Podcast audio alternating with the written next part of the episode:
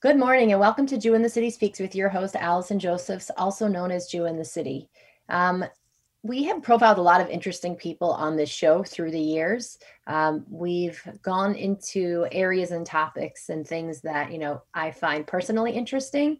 And I also think that it's important that um, we continually show how big the tent can be within the Orthodox community. Um, there are certain I don't know, jobs or certain hobbies that may be may be more standard. Um, and then there's also things that people are doing in terms of livelihood and interest that are less standard. Um, and they still have room within the spectrum of the Orthodox community, within the scope of halacha. Um, and ultimately, the bigger that we can make the tent of Orthodox Judaism, the more I think people that are outside the community can feel like um, they can have something connected to an Orthodox Jew if they feel distant or disconnected. Um, so too, when we look at people raised Orthodox who may feel uh, disenfranchised and not connected or not feeling like they have their place, um, understanding that the box can be bigger than what they knew um, is also helpful because not everybody fits into the same box. Um, and it's wonderful that um, people are made differently and that, you know, the Jewish way of life allows for uh, differences. And so, one thing that I would probably never do is become a farmer. That's something that um, is not, you know, my personal interest or cup of tea. But there are some people in the world that um, this is something that really speaks to them. It's not so. Maybe we see it um, you know, in Israel, you know, an Orthodox farmer, that's probably something more common. But um, there is this wonderful place called the Yiddish Farm. Um, and today we have uh, the co founder with us, Yisroel Bass, and he's going to talk to us a little about what the Yiddish Farm is, how it came to be, and what he does there. So thank you so much for joining us. Hi, good morning. Good morning. Um, so, can you, I guess, tell us a little bit about? Yeah, I can hear you now. Yeah, can you tell us a little bit about um, how you grew up, what your Jewish background was growing up, where you grew up. Um, sure. Yeah. I, um, my name is Yisroel Bass. I grew up. Uh, I was born in Queens. Um, my family moved out to Long Island when I was probably like just about to go into kindergarten. I grew up in a non-Orthodox home, uh, conservative uh, home. My mother um, brought me to shul and made sure I had, you know, somewhat of a Jewish uh, education. Um, my her father was a rabbi who went to uh, the Lomza Yeshiva in Poland, and then he was the chief, like one of the head rabbis in Havana during the war. And um, unfortunately, he wasn't able to bring his family over, and then he came to New York during the during the war, towards the end of the war. Her mother went through the Holocaust, um, and then my father's side was right here. My father's father, who I'm named after, uh, was a Army Ranger. Um, I helped liberate Europe um, in the camp, and um, I kind of grew up knowing this family history and um, wanting to connect a little bit more. So um, your background was not observant. If you take a look at the website for the Yiddish Farm, uh, I can see that you have long payas now, longa krasel dicka pious. That's about the only Yiddish I know so far, um, other than schlepp and schwitz. Um, so what was the journey of, um, sure. and also the fact that I guess if you work on a Yiddish farm, you must know Yiddish. So I'm a little bit jealous because I've been working with Hasidim for a few years now, and that's really like one of the catchphrases I've picked up. So what was the journey of going from, you know, not observant to Hasidic and a fluent Yiddish speaker? Um, it was pretty long. it wasn't not so easy. Um, it started probably um, probably when I was like seven or eight. Uh, my mother, um, we were we were actually told to bring in like World War II his family histories to school. I went to public school, um, and I don't know why exactly our class had to do it. Every other class in the school was learning about habitats and animals, and for whatever reason, our teacher wanted to go into World War II. I think her father was a soldier in the Pacific Theater. Um, so that's when I learned my whole family, both sides, World War II story. Um, and one of the stories that my mother told me that had a huge effect on me was um, when her mother and her sister and her aunts arrived at Auschwitz with her my her great her grandmother, my mother's grandmother, um, they were separated, and when they were they were separated on the line, uh, my great grandmother, uh, my mother's grandmother, uh, gave her gave to her daughters uh, one of her gloves and basically said if you would, you know, if if you survive the war, if you that you should remain Jewish daughters. Um, so I started thinking about what that would, what does that mean? um, I was the youngest of basically all the all my cousins um, in in my family on both sides, and I kind of saw the trajectory even at a young age of you know Jewish engagement wasn't wasn't prioritized. Um, so that that kind of started my thinking about it, and then you know the next step was probably my bar mitzvah. I remember going to to Queens to Main Street to get my uh, tallis and um, and tefillin, I guess, and uh, and we uh, stopped in a bookstore. And while we were picking the stuff up, they uh, we saw a copy of like one of these Yiddish textbooks or something. So I said, "Oh, let me get this too." So that's when I started kind of looking into Yiddish, um, and then it was a really long journey after that. I mean, slowly taking steps to keep kosher year round. We kept kosher for Passover, but that was about it. Um, and you know, slowly learning Yiddish and speaking it with my mother, who speaks Yiddish, um, mm. and um, and kind of making it more. It's the, whereas it started more kind of looking back to my family's history, and then became more an active part of my identity um, until I basically left my parents' house. Mm-hmm. And um, did you study in any programs at any point along the way? Like, was the Hasidic piece, were you drawn to Hasidus because you were drawn to Yiddish, or like what was the order of that? Um, yeah, I'd say that's that's probably um, kind of how how it got me there initially. Um, I was originally um, what was I doing? I was originally reading a, a lot of like old, old socialist, you know, pamphlets and stuff that I was finding in, as I was learning Yiddish and, and different. And a lot of these guys um, that were writing these pamphlets grew up in religious homes and and had had this background. I was just I was kind of like a little jealous too because I was just like they have a way of communicating in a, in a worldview that a today's assimilated secular American Jew would never be able to have because they have this mm-hmm. foundation in Yiddishkeit. And even though they decided to leave it for whatever reason, you know, there's a lot of, you, you can go into that. But yeah. um, um, I was kind of just like, wow, there's a lot here. Um, and then, but at the same time, I was kind of on my slowly, my path of observance, kind of, you know, keeping kosher by the time I'm like 18 and um, playing around with keeping the Sabbath and um, trying to find more more guidance. Um, so uh, I took a, I took a Yiddish class. I was actually my first formal Yiddish class was mostly self-taught, and me and my mother kind of just sitting down while I was in high school. And then when I was in college, I took my first formal Yiddish class at the Workman Circle uh, with a Holocaust survivor named uh, Jakob who lives uh, outside of Los Angeles. And he was great. He's a great guy. I'm still in contact with him, and, um, and I learned a lot about the language there. But I decided that I couldn't stay in California um, because the the scene there for being able to speak Yiddish is very old. A lot of the people were on their way. Mm-hmm. Didn't see so much of a of a future there, but I felt very connected. So I ended up in New York um, and looking for different outlets to to um, to grow as a person. Um, and I found um, some friends, and then I found some more kind of fringy Hasidic places that I was hanging out in, and then eventually, um, yeah, I guess there's a lot in between, but eventually uh, ended up on a farm, and uh, and then found myself next to the Jewish community, being uh, Kiryas Joel. Oh, interesting. Got it. So, did you ever go to yeshiva to, you know, do formal study, or you've just been learning on your own all along? Uh, mostly self-taught. Mm-hmm. Um, mostly self-taught, and then I have some mentors and verses and people I, I, I learn with. And the Yiddish that you learned in um, university, I have to imagine, is very different than the Yiddish that they're speaking today in Williamsburg and in um, Kiryas Yoel, because I took a couple semesters of college Yiddish and it does not help me at all, or very little. Um, speaking to modern day Hasidim, is that correct?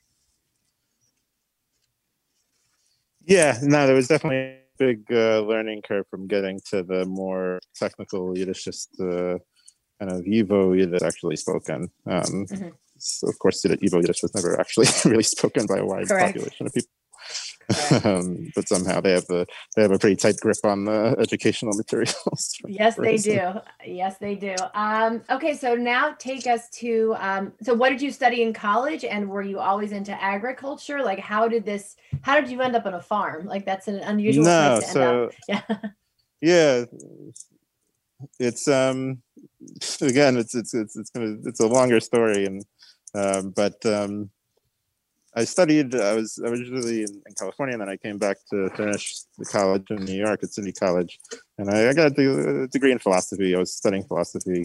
Mm-hmm. Um, I really didn't know what I wanted to be doing per se in college. Um, it was more just a family station, um, and you know, looking back, it would have been better going to a, a technical school or something and getting a real mm-hmm. skill.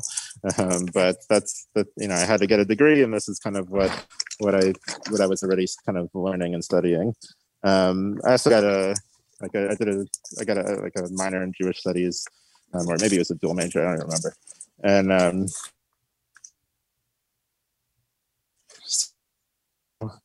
um, yeah, what was the Thing? Oh yeah. So the question is, how did you end up on a farm? How, how um, the farm, the farm kind of came out of this desire, this kind of this.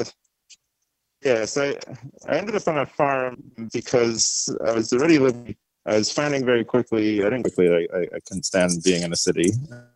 Um, that, was, that was one aspect of it, um, and I was getting involved in a lot of different um, groups in the city, and one of them was this um, group of young kind of Yiddish speaking people, some of them secular, some of them modern Orthodox, uh, kind of just a collective group of people. Um, and but I was frustrated because it was a very Yiddish centric group. Um, like we come together on Shabbos and our chillins and whatever, but but it was you know kind of just talking about Yiddish all the time in Yiddish, and I was just like, well, there must be some other reason to speak Yiddish than just talking about Yiddish in Yiddish, which a lot of because there are people that are interested in Yiddish too because they're so excited about Yiddish. Um, and that led me to a lot of research and thinking, and I ended up finding a, a history book. Um, inspiring to me called The History of the Freeland League and Jewish Territory. And I spent a summer reading this like 800 page for people looking to resettle Jews um, outside of Europe, both before the war uh, the war and after the war, and different than uh, the Zionist project insofar as they were not looking to create a new Jewish identity, but rather just get people out and kind of transplant whatever they were somewhere else that was safer. Um, and I read this book and inspiring just to see this kind of untold history. Of course, they lost; they weren't able to, to get it together for a lot of reasons, both internal and external. Uh, they were really trying and they were really trying to not just um, create a new both people in your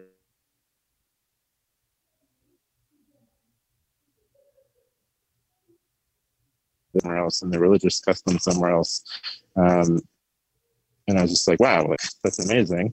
Um, and one of the things that kind of attracted me to the farm was this idea of, you know, what can I do today? Obviously, there's no need for some kind of Yiddish speaking uh, territory as there was during the, the crisis of the Holocaust.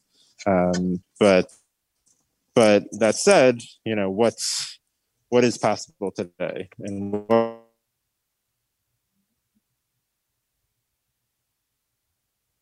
both community and larger a a, a place um, where more than where something's happening. Uh, Yiddish just becomes a, a means as opposed to an ends into itself, which I was getting very frustrated about um, living in Manhattan.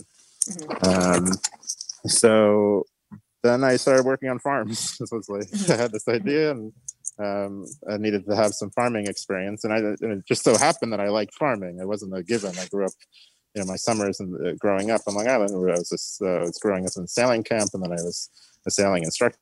Was kind of the opposite of land and mm-hmm. anything uh, like that, and uh, and going into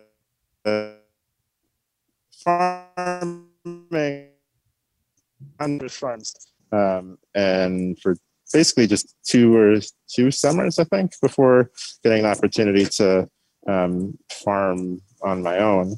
Um, and, and it was really great to be connected and to be busy. Um, it was fun employing Jewish workers and, you know, and just doing something that very few people are, very few people are doing in the States. I think Rahul Franklin, I think, is the only guy that I know that's uh, you know, observant and doing uh, full-time farming. And so, um, would you say that becoming a farmer is an unexpected career move? Um, you know, so much of the Torah is agricultural, and obviously, you know, the holiday of Tu B'Shvat is upon us right now. How would you say um, your experience as a farmer has it changed your connection to any of the texts or the sort of um, Jewish experience of ancient times as farmers? And then, do you have any thoughts about, you know, Tu B'Shvat? Is that a holiday that you're more connected with? Um, so it's um, it definitely does. Uh, I think you know so much of the agricultural laws have to do with being in Eretz and and and are mostly observed there. There are a couple of exceptions. Um, one being Orla, uh, which we do observe here on the farm uh, with our blueberry plants, and um, and Peah. They say Peah is um, is is more of a of a minhag today. it's it's, mm-hmm. it's kind of this idea, you know, but uh, that's really where it kind of stops in terms of that connection to actual you know mitzvahs in the Torah with regard to that. But where for me, where it's kind of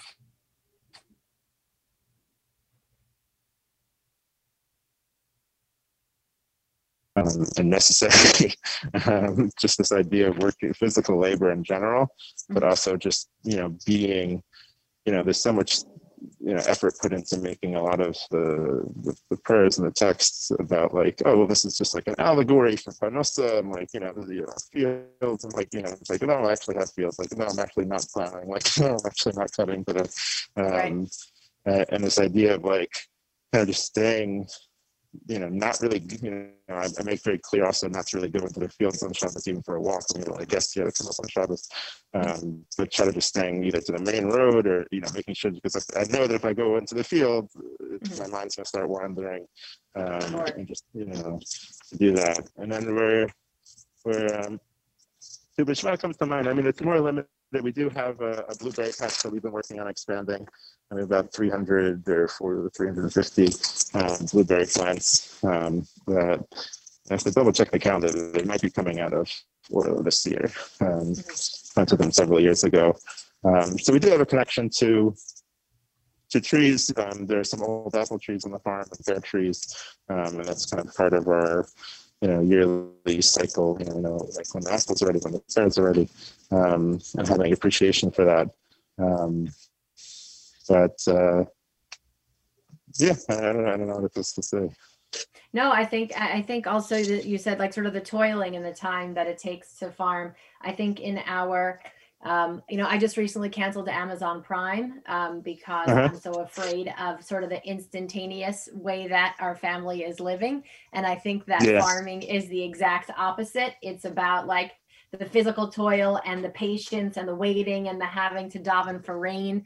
We don't have to daven for the prime driver to show up. He just shows up. So I think it up, definitely, yeah. yeah. I think it definitely, yeah. um, I would say even besides the Peah and the Orla and, you know, the, even the mitzvahs you can't do, I think sort of being so reliant on the rain and the good weather um, for yeah. your success. I think it brings a farmer back to you know more of that obviously everyone has to to pray for you know parnasa and for their success in their job but for you it's so much more literal so much closer to the actual prayers themselves um yeah in the last few minutes can you take us through besides the apple trees and the blueberry patch what else are you farming on your land and then the second sure. piece is um you have uh, visits uh, visit, visitation so if you could tell us a little bit about what a visitor can do if they come to the yiddish farm Sure. So um, so I'm actually right now. I'm in the barn. I'm sifting uh, flour uh, for for matzahs, which we're gonna be baking soon. Uh, we grow wheat and spelt. We've been doing that for basically as long as we've been here. Um, and we have a combine, we have tractors, and all this other stuff to help harvest it. We just got a new stone mill, um, so we're done. We're done milling, thank God, and we'll be um, in the matzah bakery soon enough. And that's a big, big, big connection to to tradition and to the land that we have here.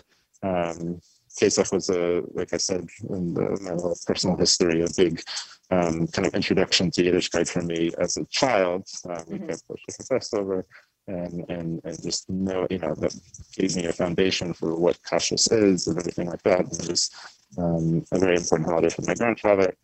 Um, so that's huge. Um, and it, it, kind of connects us year after year because it's a year-round process. So mm-hmm. we're we're tilling in August, we're planting September, October. Um, it's sitting over the winter. We're taking care, you know, we're fertilizing it in the spring. We're cutting it in, in July, and then back in the middle of the winter again, uh, we're we're doing all the milling and sifting and baking, and um, it just never ends. Um, so mm-hmm. when I'm plowing the fields, I'm plowing the fields for two Passovers from one for, for hmm. from, from that, that time. Um, so we sell our Passover, or, sell our Shmurah Matzah online at organicpassover.com or on our, our website, yiddishfarm.org uh, slash shop. Um, and then in terms of tours, we've been doing tours since 2012. Um, we get a lot of schools, um, hundreds of kids come at a time, um, mostly from the Hasidic community, but we, we, we do get from every community. Uh, just so happens that the Hasidic community is the closest. It's very mm-hmm. fun for them to have a Yiddish speaking uh, tour. Uh, but we, mm-hmm. I do speak English, so mm-hmm. we do do English tours as well. Um, and basically, it uh, revolves around two different harvests, um, either the, the, grain harvest or the uh, potato harvest. Um, so, so, depending if the group is able to come towards the beginning of the summer or towards the end of the summer, we have the hay wagon ride that's included. Um, we demonstrate the, the how the combine mission uh, roasted what makes it organic.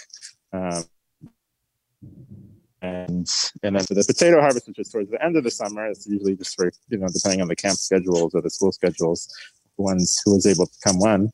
Um, we we have organic potatoes that usually for younger kids um, to kind of teach them the basics of how things grow and that things don't come from the grocery. And, you know, it's like digging for treasure, watching these kids go through the, the dirt to, to pick up potatoes and bring them home to put them in their chillin and their kugel uh, for Shabbos. That's very cool. Um, and uh, you said you have, you know, the Hasidim are coming to visit, but you also seem to have a little bit of a like a non-Orthodox following as well. You have a grant from um, a federation. So there must be some buy-in or interest from the non-Orthodox community as well. Um, my my understanding is that it's not from a federation. It's it's, it's a okay. fund I think that's uh, that's authorized through a federation or whatever, but Got it's it. actually a, um, a, a family foundation. Um, and and they're they're an amazing organization. It's called the the Opaline Fund. They've been funding us for years, and we were really mm-hmm. Their support. they actually sponsored um, a mikveh for the farm uh, that wow. we're currently um, currently working on. Um, so it's we're really excited about that. Um, but uh, yeah, and I mean, in the past we've done. Um, we had to be in the past. We had had more funding for Yiddish classes. We did Yiddish immersion classes, and that's um, that's something we had done in the past. That we're kind of moving away from that just because a lot of the funding just dried up for it, and it was very mm. expensive. So how big is your staff? Like how many people are, you know, making your matzah from start to finish and planting your potatoes and, you know, handling your tours? How how many people are involved in this? Um, so it depends again on the time of year. Mm-hmm. um, excuse me, I just want to grab a, a drink of water. bear with me one sec.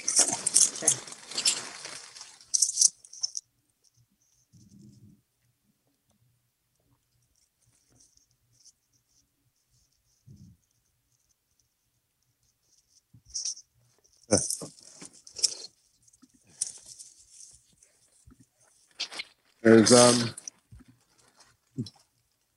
okay, I'm back. Um the um yeah, the staff I mean, it depends on time of the year. I, I, do most of the milling and the sifting. Um, the bakery, we rent out a bakery. There's probably about 30 guys there working on the matzahs and helping packing and um, getting that all set up. And then on the farm in the summer, we usually have between two and three staff members, um, depending on the year, um, helping with the tours and helping with the planting. Um, my family, my kids help out a lot. Um, Mhm. And uh, and yeah, that's really uh, And where are you near? You said you're near Kiryas Yoel. So do your kids go to school there? Do you homeschool? Like what what Jewish community? Like where do you daven? Yeah, so um, so it's a good question. Um, we're not Satmar, um, so it's still. Although I do go there to daven a good amount, um, it's not uh, our home base community. Although we, we have a lot of uh, friends there and connections there, and um, and, and that's amazing. Um, for the holiday, it, you know, this year's been so crazy because of uh, because of COVID. Um, You know, we've been trying to be careful. um, but um, yeah, I mean, in a normal year, um, for the Yom Tovim, we're in Borough Park uh, by Jerka Rebbe. Um, he's an amazing guy I've been connected to for about 10 years now. And um, and then just like normal Shabbosim in the summer, you know, not this year, but well, the year before, we had minyan basically every every Shabbos. Uh, we have some Mhm. bungalows here that people come and stay in. Um, and then in the winter we go, you know, we rent Shabbos apartments and we rent, you know, or, or we'll rent like a month to month apartment, um, usually in Monsey. My kids, my kids are in school in Monsey Got it. and, um, yeah, that's what we do. And, and is there is there a particular Hasidus that you uh, kind of connect to or you've become part of? Um, so I'm, I'm, I'm most connected to this, um, to this Jerka group. Um, he was, uh, the, the, the Rebbe's, uh, was a talmid of, um, uh, Baruch Shalom Ashlag, um, Mhm. in, uh, in Israel and, um, and then came here, uh, with his family to live, uh, and, um, I've been going to him since before I was married and, uh, really amazing, amazing rabbi, amazing family, and also just a great group of people that daven there. So I try to get there as often as I can. Very cool. For our listeners, um, how do they find you online and when is the next time they could come for a Yiddish farm visit? Sure. Um, so online, uh, we're just uh, revamping our website at yiddishfarm.org. Um, and that also has our store for our matzahs um, and some information about visiting. Um, and our address and everything is all there. Um, Instagram, it's at Yiddish underscore farm. Um, and we're also on Twitter slash Yiddish farm. Um, so all those places you can find us. And then really we start with um, the, the, the farm kind of comes back to life uh, soon after uh, Pesach. Um, usually we're we can kind of breathe after all the, the crazy matzah shipping and all that stuff that's going on. Um, and then uh, usually after Pesach, we're, we're open for tours. And just final quick question, how many boxes of matzah are you shipping on an average year? Um, we average around a thousand pounds. Um, Wow. It depends on the year. Um, Wow. but uh, that's, that's, yeah, thank God. Very nice. All right. Well, uh, fascinating story. Definitely uh, not the typical story, but it's. I love that. You know, there's different possibilities out there. If someone's passion takes them to a farm and to speaking Yiddish, I love that there's a way to do that. So, thank you so much for sharing. Yeah, for, for sharing your story. Um, and uh, Yisroel Bass, uh, we wish you much ha- hatzlacha. Okay. Thank you so much. And thank you for listening. You can catch us same time, same place next week. Bye bye.